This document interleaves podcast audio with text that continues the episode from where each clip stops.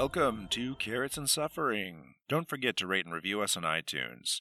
We're about maybe four episodes from our season one finale that we're calling Book One. No spoilers here, but it ends on a cliffhanger that implies a second book. We've already started recording it, so it's definitely going to happen.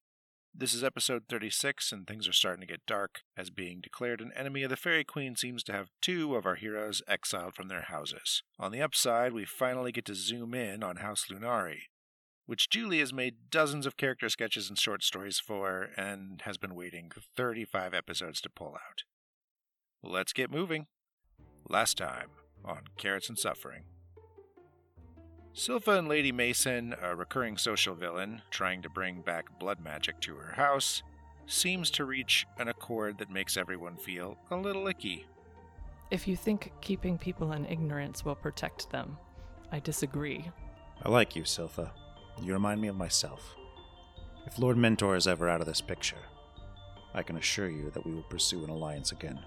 Jalen pops into the guild to discover that exactly three members of the guild were spared by the Were Rat massacre. The Diggers, trying to keep a decade old digging project going. She like hugs them. I, I, I can't tell you how happy I am to see you here.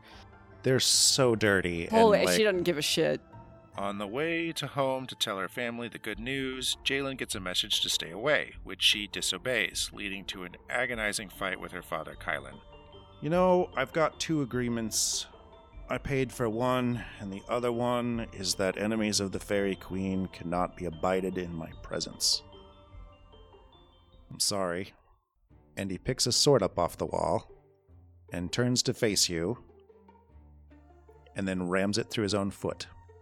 An impromptu court session happens at House Varathi, where Yennefer Varathi, recently saved by our hero Sable from the fairy realm, asserts her claim as Baroness and takes the title and duties from Sable.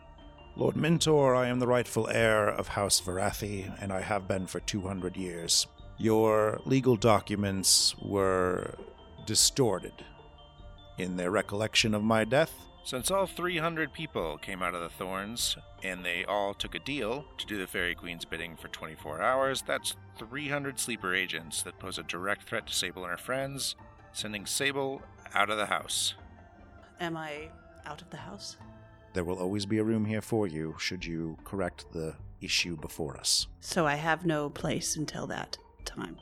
Sable learned that as the last member of the Circle to Moon, she's a single point of failure for countless agreements, including one very important one. When the kingdom was first founded, all agreements came through the Circle of the Moon. Should the Circle of the Moon be eliminated, many of those agreements would struggle. Some would be violated, some would be eliminated. It's hard to know the ramifications. I see. At a minimum, the partnership between Marigold Varathi and the lady would be terminated. And I'm sure that that would make the Fairy Queen unhappy. Well, if your marriage were dissolved, you would be upset. And a reminder because people ask Phronemic is a friend code language our heroes invented in episode 0. Okay, let's get into it.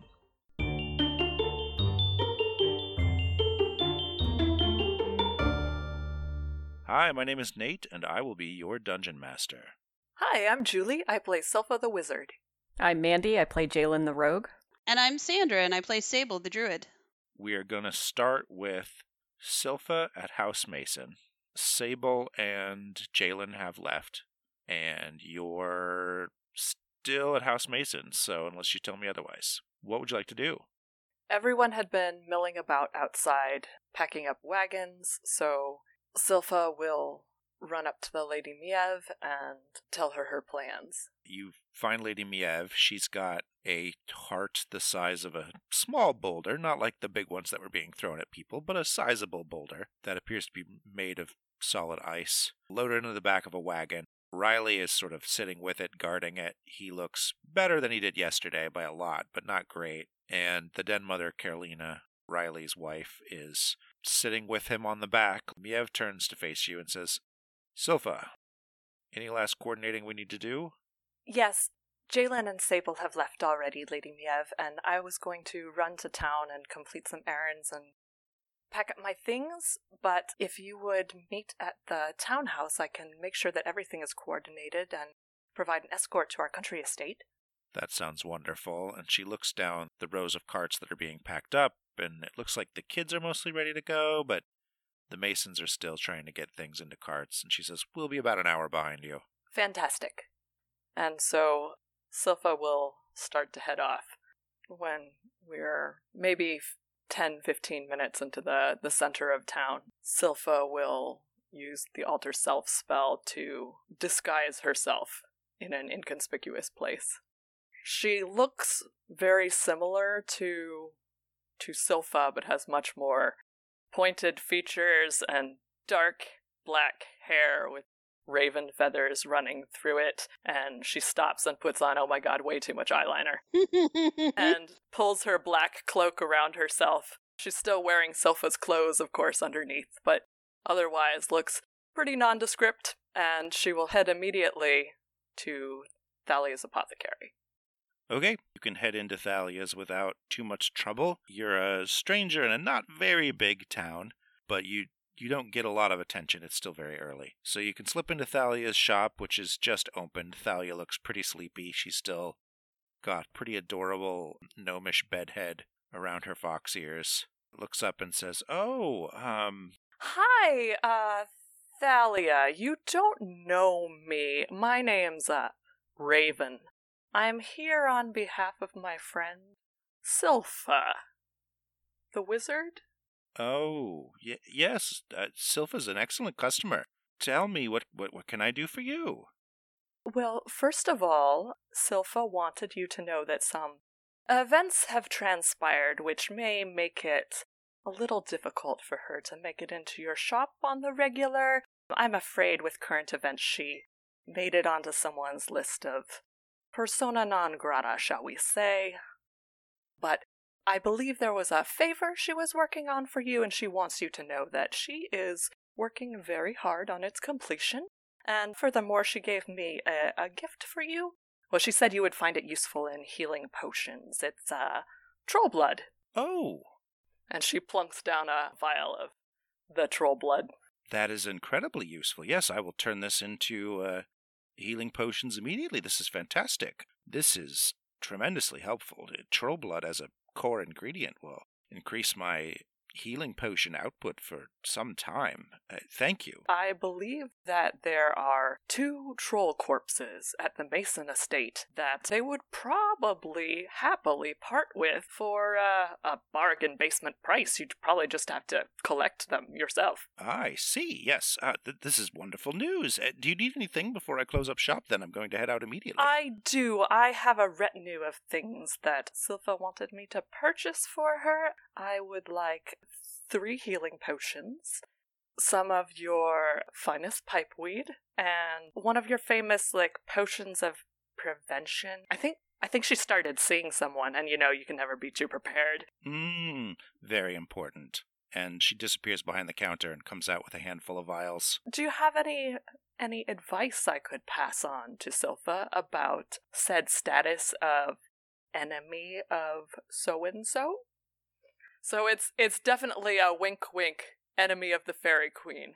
Yeah, she picks up what you're laying down and says, Oh, that is, uh, honestly, that's news to me that there is this enemy of so and so out there. Let me see what I have. And she starts digging around under the counters. And you actually hear a trapdoor pop open on the floor, and she pulls out a pretty heavy wooden chest and sets it down and flips it open. And inside is a bunch of cold iron horseshoes. And she pulls out probably six of them and says, You know what? And she drops them all back in and slides the whole case across. Fairies don't particularly care for cold iron things, and so, yes, hang these around whatever space you're in, and, well, that should ward them off, well, mostly. Wow. I do what I can for any friend of Silpha's, a friend of mine, and it's always good to have a wizard owe you a favor. Now, if you'll excuse me, I have some troll corpses to collect. Wonderful. And Silpha will depart the shop. All right. She, little Thalia, follows you out, locks the door behind you, and goes skipping off. Yay. Da, da, da, da, da, da, da. Silpha's next step is to go home, so in the alley behind the house, she shifts back into Silpha and runs up the steps through the door. You get through the door, you immediately bump into your mother, who is up kind of early for your mother, who turns around and says, Silpha, what, what did you do with your eye makeup? It's outrageous. Oh, I, I, I was just trying something new. Is it bad? uh, not bad. It just doesn't quite fit you so much. It's very, um, What do you think if I dyed my hair black? Would it go with this eye makeup then? yeah, no, that would work wonderfully, but, uh, I, you know, I prefer your hair white. It's very pretty. Anyway, your father had to get up early and go wander the town. Apparently, there was some big attack at House Mason from the Thorns, and the whole city's concerned for their safety, so that you're, all of the guards are out and about. As they should be. Listen, Mama, current events being what they are, I think I'm going to be staying at the country estate for some time, and well, I, I know you don't mean anything by it, but I would prefer it if you would not share my location with anyone, or the location of my friends if you should know it. Particularly with the Regent. I can do that, dear, but, um, well, I'm sure he'll find out some other way, but I'll do what I can. If you'll excuse me, I've heard that there's an impromptu court session actually at House Varathi, and I need to go attend. Apparently, 30 or 40 people wandered into town from the Thorns last night.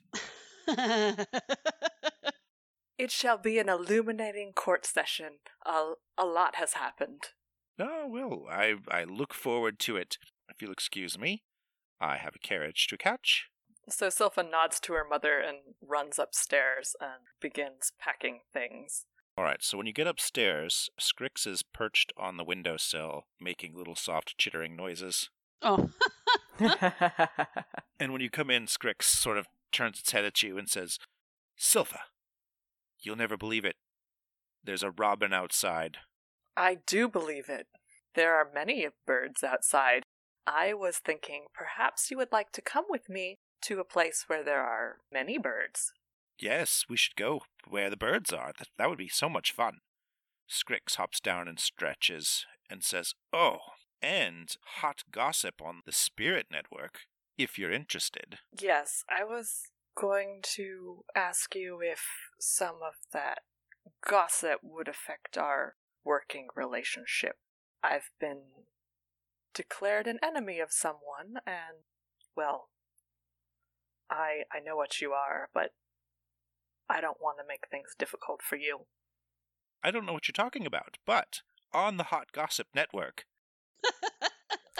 there's a, a tremendous number of powerful objects being pulled together nearby, and all the spirits of power are interested.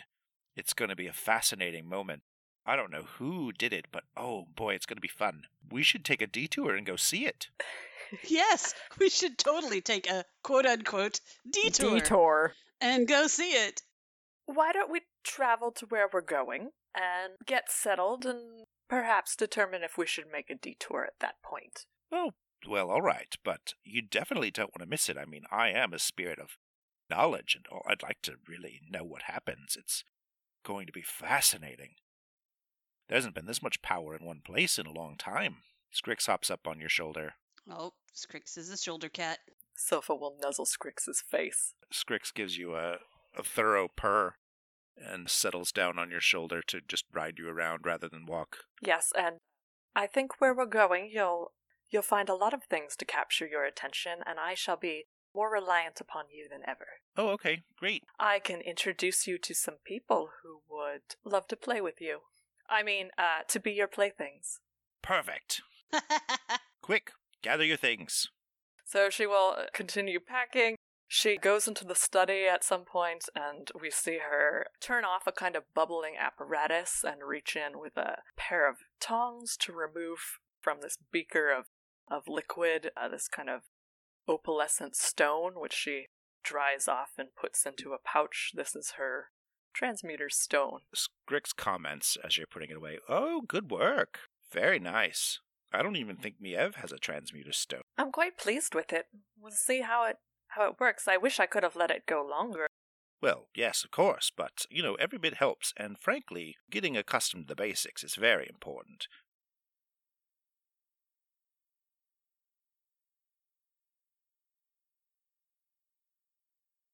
An hour goes by, and a mass procession arrives at the town home of House Lunari. Silpha will come downstairs, all packed up, but having dressed herself immaculately because we are headed to see my important family and I am determined to impress them. Damn it.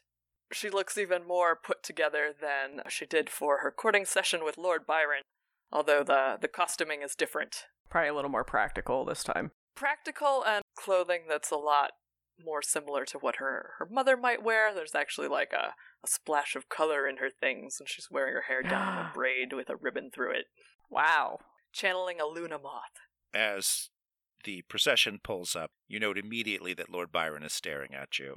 A row of about eight wagons pulls up. There's a House Por Nino guard on horseback riding alongside of it. It's attracted a lot of attention as pretty much all the free people in the streets have sort of come out of their shops and businesses to stare at this. Several people are asking for context. No one is offering any. And your father comes walking up, basically drawn by all of this attention back to his own house, with a kind of confused look on his face. And Lady Mia comes out of one of the front wagons and points at your father and says, Hanzo, please come here. And your your dad walks up to the cart and she sort of whispers something in his ear and he turns and kind of shrugs and says, My princess, Yes, Papa? would you be so kind as to escort Lady Miev to our country estate? Yes, absolutely. I believe they shall be expecting us. Ah, I'll come along tonight to check out this happenings. Please do. You know, if if you're bringing company, Gina might cater. That'll be that'll be wonderful. I'll fetch your mother and plan for a big buffet. Save room.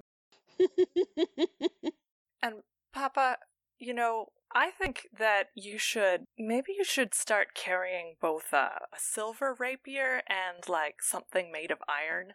Those two materials can defend against nearly any creature. I mean, if one doesn't work, the other will. Yes, well, uh, okay, I'll take it under advisement, dear. And roll me insight, please. It's a 14. Your father seems abnormally nervous about your suggestion. In fact, it's incredibly rare for him to be nervous. He is a man in armor made of armor. She'll place a hand on her shoulder and say to him, Papa, I just. I've just been thinking of current events and I want you to be able to defend yourself and, well, whoever you would need to defend. Of course, darling. Yes, well, if you'll excuse me, the the city's in a bit of a kerfuffle. a lot of things are happening all at once. I, I understand. I'll see you tonight. Yes, indeed. Well, uh, and he gives you a little cheek kiss, and then turns to uh, shout at someone for getting too close to the uh, parade procession. Oh, Papa, you should know. While I was down by the docks earlier, I heard the most terrible thing. Um, eh, wh- wh- what's that, dear? Philip, the fishmonger, was telling me that in his younger days when he was in school, he was bullied quite a lot, and he said he was the halibut of everyone's jokes. Oh, darling, you had me right on the hook for that one. She'll give him a kiss on the cheek and run off. Aw. Uh, is there anything you'd like to do on your two-hour walk out to your family estate? I, I think she's going to be pretty quiet and staying close to the Lady Miev and listening to the Lady Miev discuss anything the Lady Miev feels comfortable publicly talking about, like laying out plans for how things will go down or that kind of thing. I imagine she's curious about like Silpha's plan to get this necklace, anything. In your possession is a heart of stone, a heart of life, and a heart of cold or frost. So as you're sitting down in the front wagon, Skrix kind of gets up into your face and says, Silpha, Silpha, most of these powerful objects are in this cart. I am aware, Skrix. I think we need to be discreet about it. Hmm. Well, there are all kinds of spirits trailing us.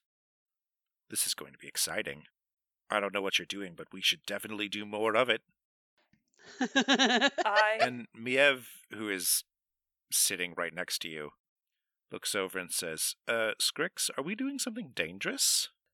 Scrix informs me that there is such a confluence of power in this very wagon that, well, the spirits are excited.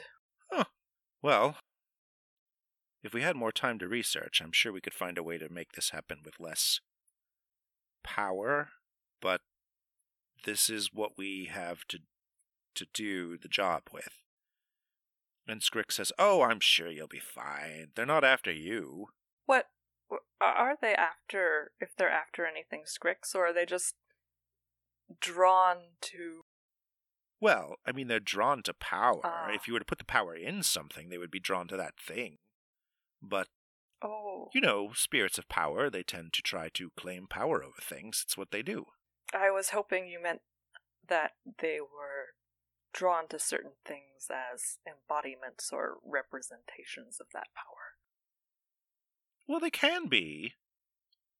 Scrick sort of hunkers down on your shoulder and says, Well, it.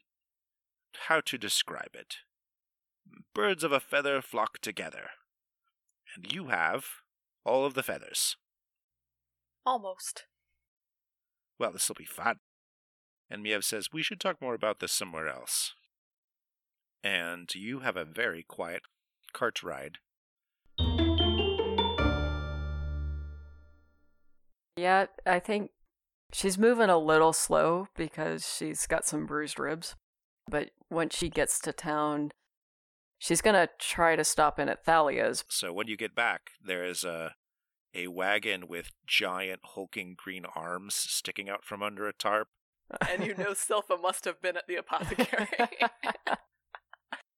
But yeah, two two troll bodies have just arrived, and uh, Thalia's out front unloading them. Jalen will walk up and say, uh, Hi, Thalia. I seem to have caught you at a busy time. Oh yes, just a you know special delivery. Is it a bad time to pick up a few things? Oh no no, I always have time for business. Come on in, right, come on in. And she will follow her in, put a hand involuntarily to her ribs, and then take it away again and say, I wondered if I could buy a few more healing potions. Uh, of course, darling. Shall I put them on your family account? No, I'll pay for them now. Oh my, yes. Well, uh, she pulls out three healing potions and sets them on and, the counter. Uh, maybe three antitoxins. and she pulls out three of those. And Thalia, I, I wondered, at one point you sold my friend Silpha some medicinal doses. Was that all that you had? I'm afraid it was, darling. I don't keep much on hand. They're rather dangerous, and when I do keep them, they're very sealed. It will be a bit less dangerous now to have that, for what it's worth. Um, I'll keep that in mind. Uh, she looks a little confused and says, "Are, are you hurt, dear?" Only my heart. Uh,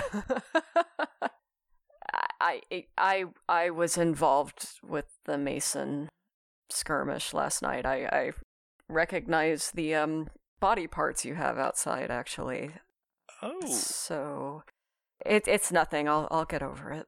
Ah, I'm pleased you survived. Here are your potions and a, a little present for you. And she kind of rubs her hands together and casts a Cure Light Wound spell on you. Oh, You heal a mighty nine hit points. but now she is not hurt at all. Thalia, thank you. Oh, any time, dear. I just didn't want you to spend your good money on these lovely portable creations when you have perfectly good me here. You are a perfectly good you, Thalia. Thank you. Yes, well, I try, dear. And she, like, her little fox ears, like, twitch at you. Aw. Jalen's skin will fade and come back. Aw, and that's then she will leave there and head for Silpha's house. The the townhouse. When you arrive at the townhouse, Mrs. Lunari is just getting back. Hi, Mrs. Lunari. No answer at the door, huh? No, I I guess I assumed we were all meeting here, but maybe not. Maybe I had that Hmm. wrong. Well, I'm afraid Silpha's probably not here, and I'm under strict orders not to tell anyone where she went, so. Oh, I, I, I know where she went. Have you? I, well, you just got here. You don't know if Sable's been by here or not. Uh, oh dear. You know, it's not my place to gossip. But Jalen gives her a look with a capital side eye. But just between you and me and this wall here, well, your friend Sable just got ousted from her house. Uh, What? yes, she's no longer the Baroness. Apparently, Is she okay? Um, well, when I left, she was fine. Apparently, a uh, a two hundred and forty some year old druid of House Varathi came out of the thorns last night, and well, the laws are very clear. Uh, oldest living direct relative claims heritage first, and it, or frankly, it sounds like she also has the ability to feed a large number of people, which is very important because another 200 or so people came out with her. Jalen is just wearing a blanket look of confusion. Anyway, uh, the good news is there wasn't really much of a power struggle at all, so she's probably fine. okay. All right. Do you mind if I wait here a little bit to see if she comes here? No, I don't mind at all. Come in, darling. Uh, tell me about how your sister's doing. You know, I haven't seen her since we had perfected that hip swish motion. Uh, she's been a little under the weather. Oh, that's terrible. And at this point, Jalen is going to remember she has a message for Jessica from Faust that she hasn't looked at yet, and she's going to pull that out of her pocket and look at it real quick. It says, "Hey, you look pretty hot. Want to go on a date?" Faust. oh my god. Jalen blinks at that. She says, "Uh, Mrs. Lunari, do you do you have an envelope and some sealing wax?" Of course. She brings you to the side study just off the main entryway, and there are envelopes and sealing wax and anything else you want. All right. Yep. She is going to put it in an envelope and seal it. Or she's going to wax it without an actual seal and write Jessica's name on it and drop it with the Lunari outgoing mail. Okay. So Mrs. Lunari comes back in with basically a tray of of food she's thrown together from the kitchen. Oh, thank you. Yes, well, a good hostess must always do her duty. I don't think you've ever been anything else, Mrs. Lunari. Well, I try. Thank you so much. Sometimes I worry about Silpha, though. She seems so preoccupied with her books. You could think of it as her being hospitable to knowledge. I love it. Yes, Jalen, I love you. Good point, dear. And she sits down and says, So, how are things going with this Lynn character? uh, Lynn. Very prestigious family. Yeah, they are. They're a lovely family, I think. I think they're going well. I think she pauses for a second and kind of looks distant.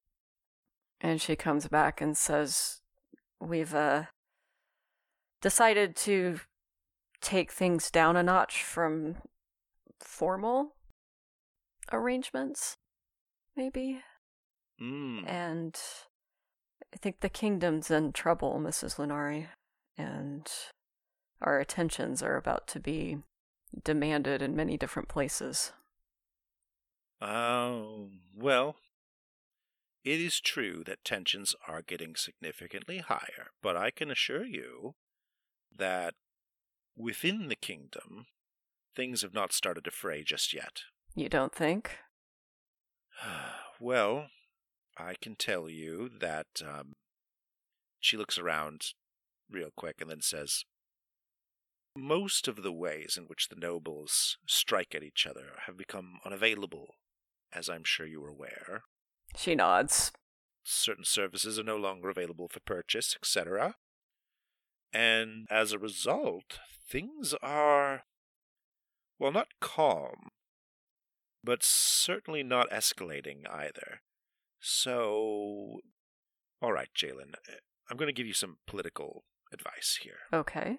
This is sort of a trade secret, if you will, so uh, try not to spread it around, but Lord Mentor's primary goal is to ensure that no one ever, ever worships the Fairy Queen again. He disappears any knowledge of her he can find, and whenever she does something bad, he takes credit for it whenever possible. He's not able to do that right now. She's been too dramatic. She has been that.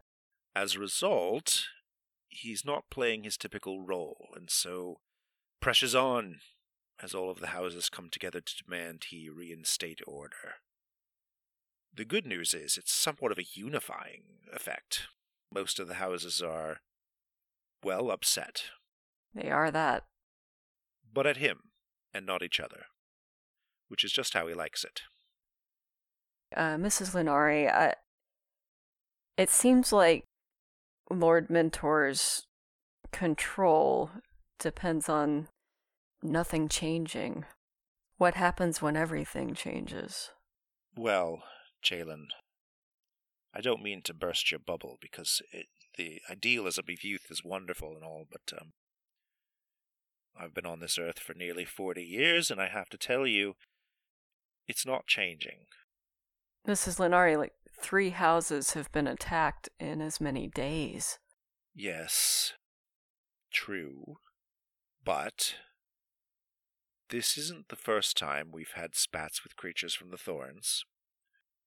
It is the first time they've been this coordinated, but I'll be honest, the signs point to them being, well, isolated incidents. There's no evidence that they are connected, and until there's evidence that they're connected, I really. I think this is over. Jalen opens her mouth to say something and then stops and says, and she nods slowly and says, "You're, uh, you're probably right." You, you're getting the impression V- Vanessa Lunari's specialty is human politics. Uh-huh. and you're like, I understand why Silpha's so frustrated by you sometimes. I think Jalen's also because Mrs. Lunari has an enigmatic bent, and I think Jalen recognizes that that she talks around issues that she knows a lot more about than she lets on. Mm-hmm. But she's Jalen also doesn't want to let on everything she knows, so she's going to Let it be. end the matter, I suppose.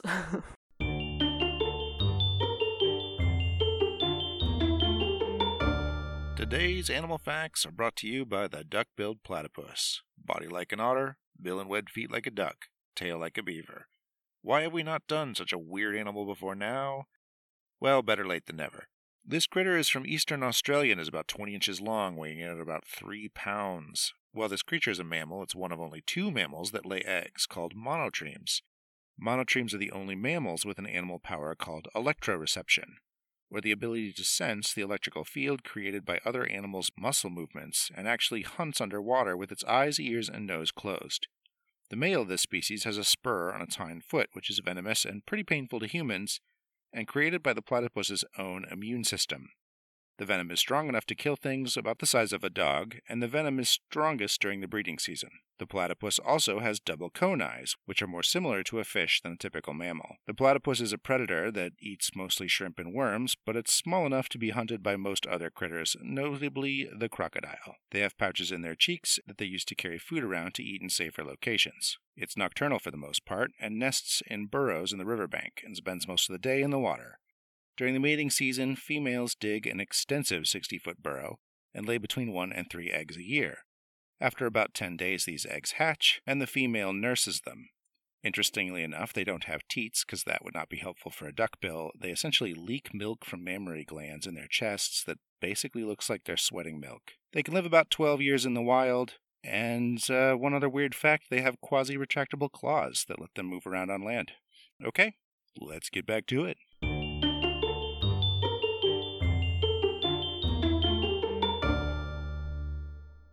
I'll, I'll rest at tree and then again turn into something. Eh, horse will probably be the easiest. I'll get there faster than with anything else. In the hour you are resting at tree, you hear, because it's only about a hundred feet or so of thorns between you and the part where there are not thorns.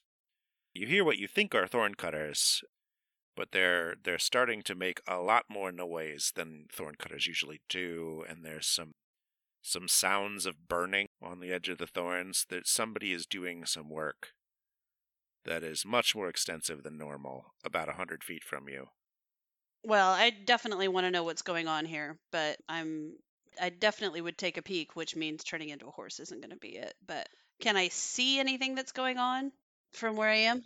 So the thorn wall is probably nine feet high and awful. So uh, you can just walk through it. You could roll stealth to slip up on it. You could turn into an animal, and Yeah. Is there fire? Did you say? you hear crackling and burning noises. I mean, you're basically in a forest with a. You can't see the smoke essentially, but I think you can start to smell it. Okay, now I'm worried about tree. I gotta I gotta go look. So I'll turn into something relatively innocuous but with claws. So like, you know, I'm thinking I don't know, do we have American badgers or English badgers here? You turn into a badger. Yeah, so I'm making my way through the thorns to see what the hell's going on. Roll me stealth. You slip up to the edge of the thorn line, and you can see someone is cutting essentially a 10 foot wide path through the thorns directly towards tree. You see Master Wu and about four people that look like they're sort of half dressed as thorn cutters, but they've they've got weapons. Not like tree cutting axes or anything, but weapons. And Master Wu is guiding this sort of ball of fire through the thorns as they are hacking away at it. mm, They've only made about 15 feet of progress. It's going to be slow going, but they will probably cut their way to tree here. pretty quickly. Roll me Arcana. Ooh, okay. Ooh, I, I rolled a natural 20. Okay, so on Master Wu's back is a uh, elaborate backpack filled with unguents and various spellcasting activity things and pieces of an altar. It's all of the content you would need to cast a very powerful spell, and with a 20, you Mhm. recognize the reagents as a reincarnate spell. That would be the spell that causes a dead person to come back to life in one of many D&D fantasy races. Oh my god. What the hell, Master Wu? Well, I'm not going to wait for them to get there. Yeah, do they notice me? So Master Wu seems to look in your direction a few times, but you're back enough in the thorns that like it doesn't he doesn't seem to be like, "Oh no, a badger." I am I'm not going to wait for them to get there cuz I've I've got to I've got to head out and I don't recognize the people that he's got with him, right? Um, You can actually well, so roll me investigate to see if you recognize any of them. Okay. Or actually history would be more appropriate. Uh 12. 12. You don't recognize them. You imagine they look familiar. They're probably people from town, Okay. but you don't know what their jobs are, their names, or anything. All right, I'm gonna take a chance, and I, I'm gonna come out to where they are, where there's a, an actual uh, place that they've they've cut through, Mm-hmm. and probably d- appear behind them. That's probably the easier thing to do, and turn back into Sable, and and call to him, Master Wu. Master Wu kind of spins around, and his his concentration on the fireball rolling sphere of fire, the flaming sphere, goes out, and it dissipates immediately. And the four guys that are cutting thorns sort of turn and look at you. And he says, Sable, What are you doing? I was going to meet you at the tree, I but I guess this will have to do. I see what you're carrying. What's your plan? Oh, I'm afraid it'll take too long to explain it, and Yennefer will find out. And then he goes to cast a spell. Please roll initiative. God damn it. Damn it, damn it, damn it. I rolled an 18 with my dex, it's a 20. Master Wu gets an 18, and the thugs get a 6. Okay. So, Master Wu is casting a spell. He has not explained himself. What are you doing? Can I tell if it's an attack spell? So, a thundercloud a 100 feet above him is forming. The kind of thundercloud I called down? Yeah, I think this is a spell you know. Yeah. I'm disappearing into the thorns then. You dart into the thorns. Yeah, there's there's no way that I'm going to let him I don't know if he's calling lightning on me, but I'm just not going to give him the chance. I'm thinking that he'll assume that I head toward tree, So I will head sideways from there and get, you know, as far away as I can. As far as way as you can is 60 feet. Yeah. I'm assuming he's going to try and attack me. I would assume he's going to call lightning down on tree.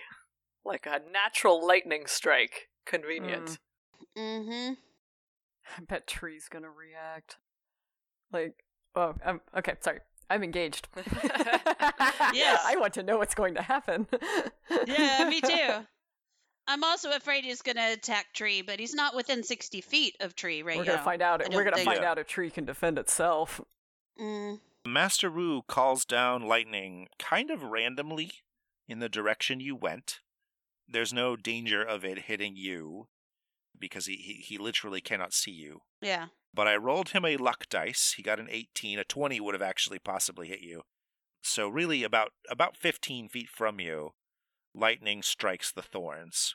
And you've never tried striking the thorns with lightning before, but they seem to absorb it and then grow rapidly, like they've been given a shot of adrenaline. Oh, good God. Basically, out from the thorns in about a 30 foot radius, they just tangle and explode almost as they become extremely robust.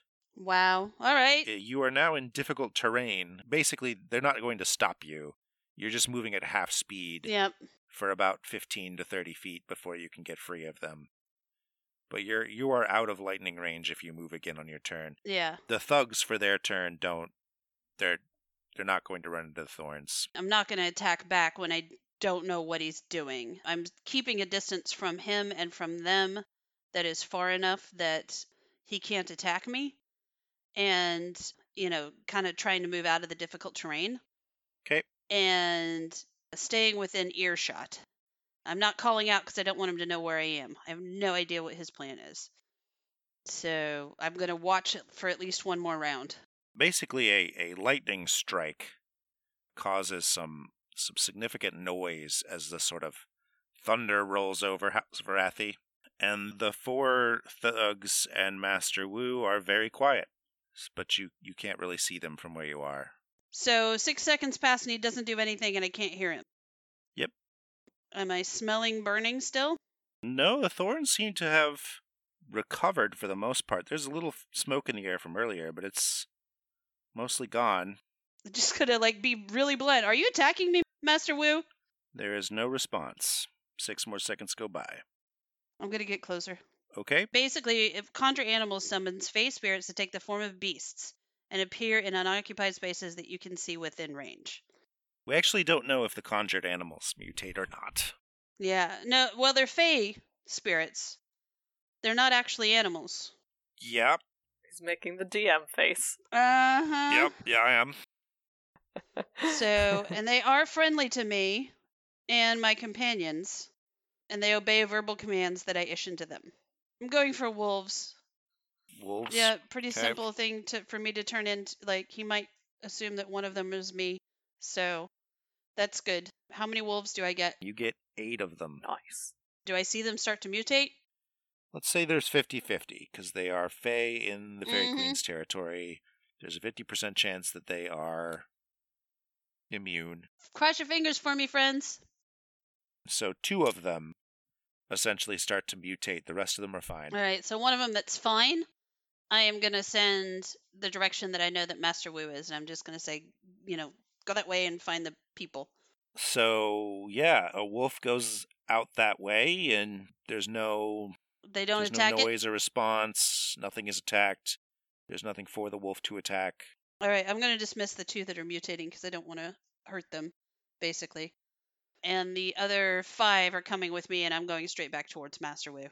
And I'm going to see if he tries to attack me. I'm going to go back out and make a show of the fact that I have things to protect me.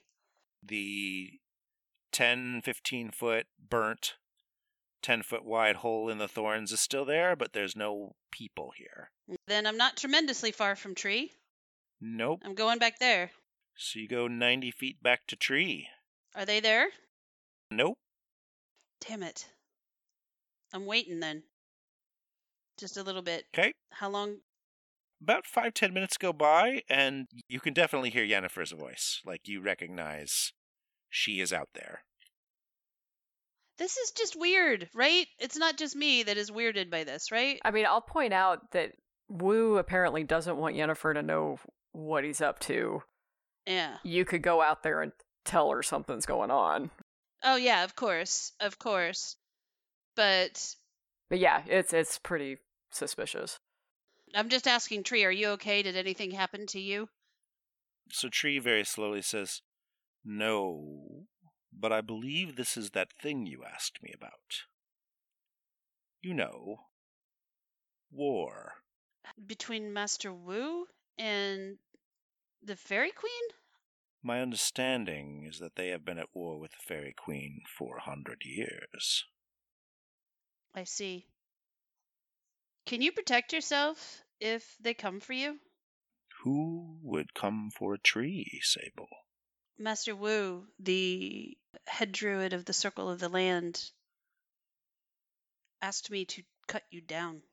Hmm. Well, I am here to serve man, and that is my purpose. And I guess if I outlive it, they'll cut me down. But I have no defenses. I am a tree. I'm just gonna nod and kind of like steel myself and go back out and find Yennefer. Okay, uh, so when you get near the edge of the thorns, but before you've revealed yourself, you can tell there are a lot of people out there now. I'm not stepping out of the thorns. I'll have to send a message to her. I can't step out of the thorns with that many people out there. I'd take a risk if it was just Yennefer, but I got to get to town then. I mean, it's like close. Luckily, I stopped him at this point, at least I think. And yeah, I got. I just got to get to town. Okay, what is your get to town strategy? Because you have a Master Wu somewhere. I don't know where though. Yep, that's why I need to know your strategy for getting back to town. Well, I can take a, a, a shortcut through the thorns. So, two choices. You can either roll me survival to leave in a defensive way without being observed, or you can roll me stealth. Uh, survival for sure. Seventeen. Okay, you plot a course that takes you out at a very unobservable point, and you can get to town without being ambushed or harassed. and then I will head to the Lunari estate. When you knock, Mrs. Lunari throws the door open and says, Oh, Sable! Pleasure to meet you, darling. Uh, again, welcome to your newfound status as a. Uh, are you going with free person now or still a House Varathi member? I, I don't know. Oh, neither do I. Come on in. Thank you. Well, when Sable comes in, Jalen will stand up and say, Are you okay? so kind of look at you. You can see under the mask that, or the, the stuff that she's wearing, that her she smiles a little bit and sa- and glances at Miss Lunari and then back at you, and I'll say and says, "I, I take it you've heard." A bit. You got unseated. Yes, yes, by a woman who is 250 years my senior. So It's hard to argue with. Yeah, uh, her name is Yennefer, and there's there's there's plenty of other reasons for me not to stay at Varathia Estate right now. Are we planning to travel immediately? I think we should head that way, yeah. Mm. I might be able to make our travel a little faster if you give me a little bit of a rest. It'd give us a chance to catch up as well. All right. So, you guys have some lovely hors d'oeuvres. Yeah. Miss Cool. Lunari comes in and out of the room periodically to check on you and offers you some some mead and talks through some of the the lovely who's dating who gossip. Uh, it's all people you don't know about or care about, but you uh, you probably make the she didn't at about the right moments, and hmm Mm. it's mildly amusing gossip. We know Ms. Lunari Yeah. pretty well. Yeah, yeah.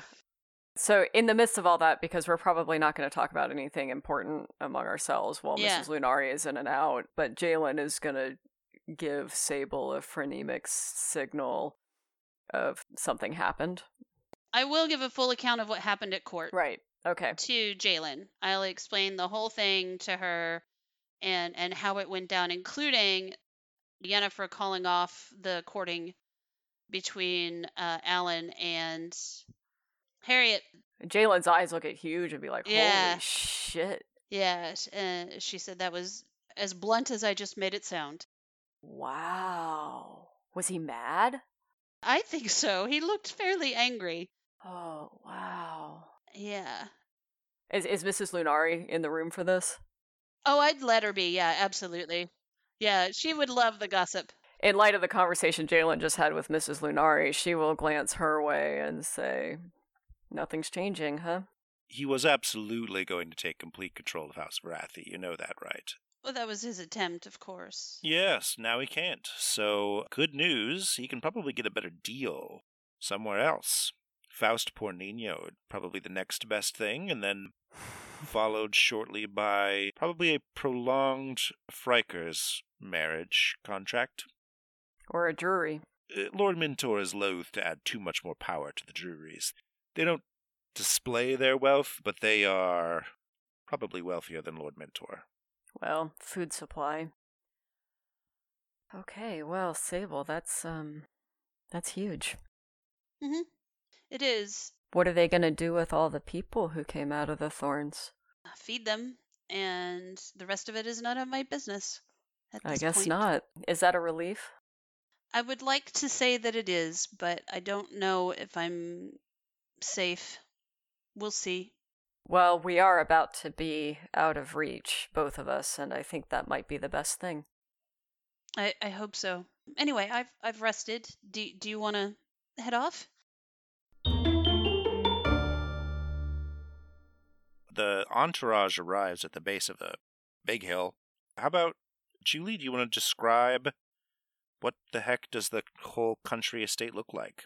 So, when the kind of caravan pulls up to the Lunari country estate, there is an enormous three story manor house made of stone, surrounded by a kind of low stone cut fence, and it's overlooking orchards of fruit trees. There's some buildings in the distance that are for storage. The house itself is probably about 150 years old and when it was constructed, I imagine it was quite scandalous, like, oh, the Mievs have let the nouveau riche build upon our land, and what's next, public schools? What's becoming of the kingdom? And because it is absolutely the house of a of merchant princes meant to display we have made this house out of the finest materials with the finest craftsmanship available because we can. We're rich, damn it. I'm rich, biatch. So I am imagining that the estate itself is probably like a quarter of the size of any like average noble estate. Like it's still enormous and maybe even respectable by by royal standards, but it's it's in no way the size of a, a noble estate. A low cut stone fence and a wrought iron gate that's opened from the inside, kind of with a decorative floral pattern, and the gate is operated by a crank on the inside. The gate is open currently. There's a pair of, of trees just inside the gate, and the grounds are, are landscaped immaculately with flowers, and you get the impression that everything about the estate breathes of someone who's really fastidious about order and organization. Everything is immaculately kept. But it is very busy. There are people moving all about. You can see in the distance people probably cleaning up after the storm, like assessing damage to the, the fruit trees and the apiaries. And everybody moves about with purpose. Like they have a job to do, they will politely nod, but they don't stop their work. All right. You stop at the basically the base of this manor house, and there's a bell on a post that is sort of the the ring upon arrival bell.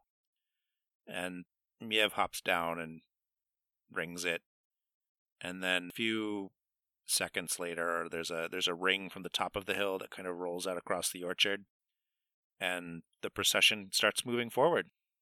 You spend another probably 10 minutes slowly moving up this hill, and you arrive at the low wall.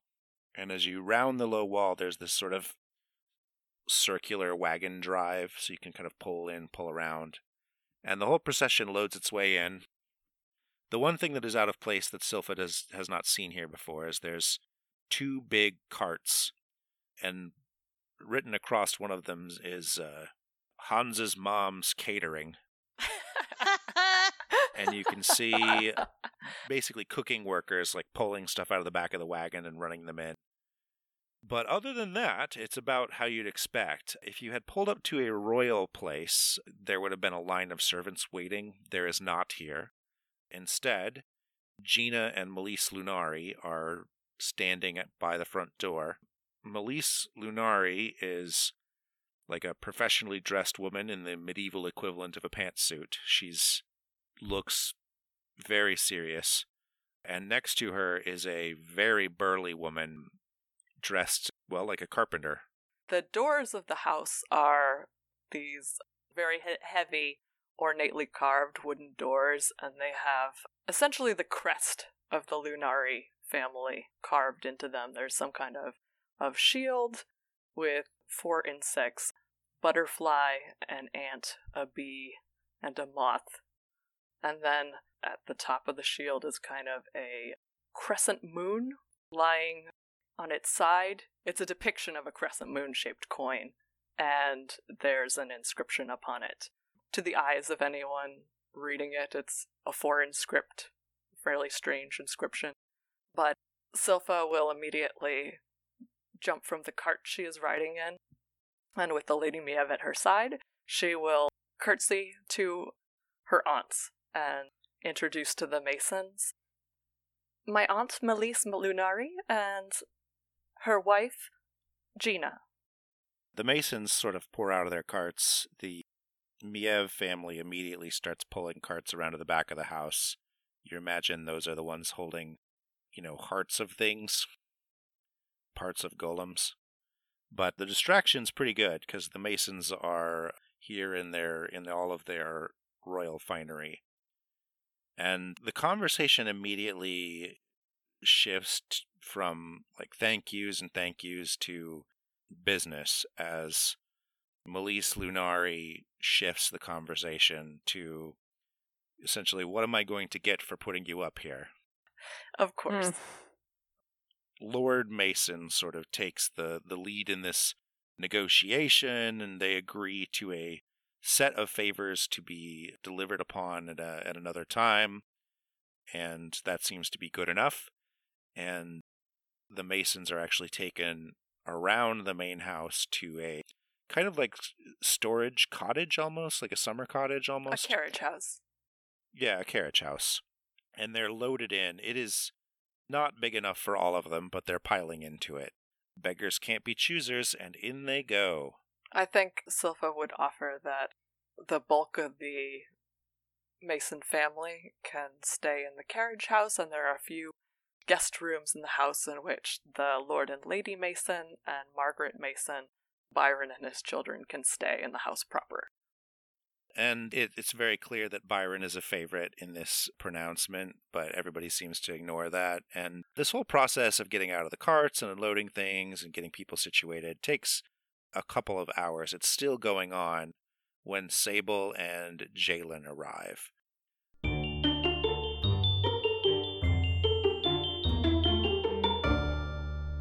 And that is our episode.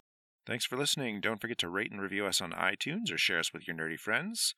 We get really excited when we get reviews, and we would also like nerdy friends too.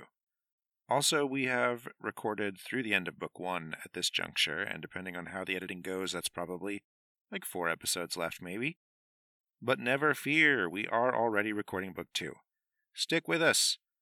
What's going on with Master Wu? Will Sable lose her mind over a second assassination attempt?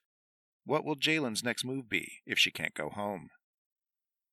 Let's party like a Lunari next time on Carrots and Suffering, a D&D Odyssey.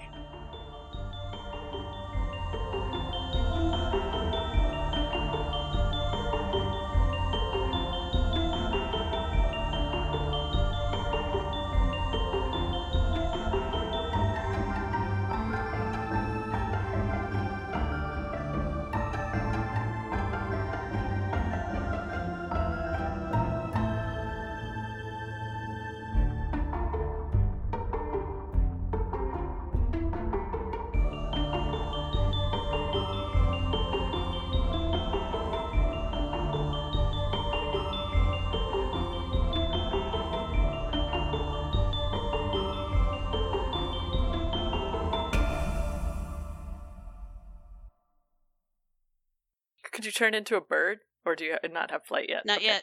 Yeah, she can only turn into land birds, and an Yeah. emu is pretty. Pretty pretty Conspicuous. conspicuous, yeah.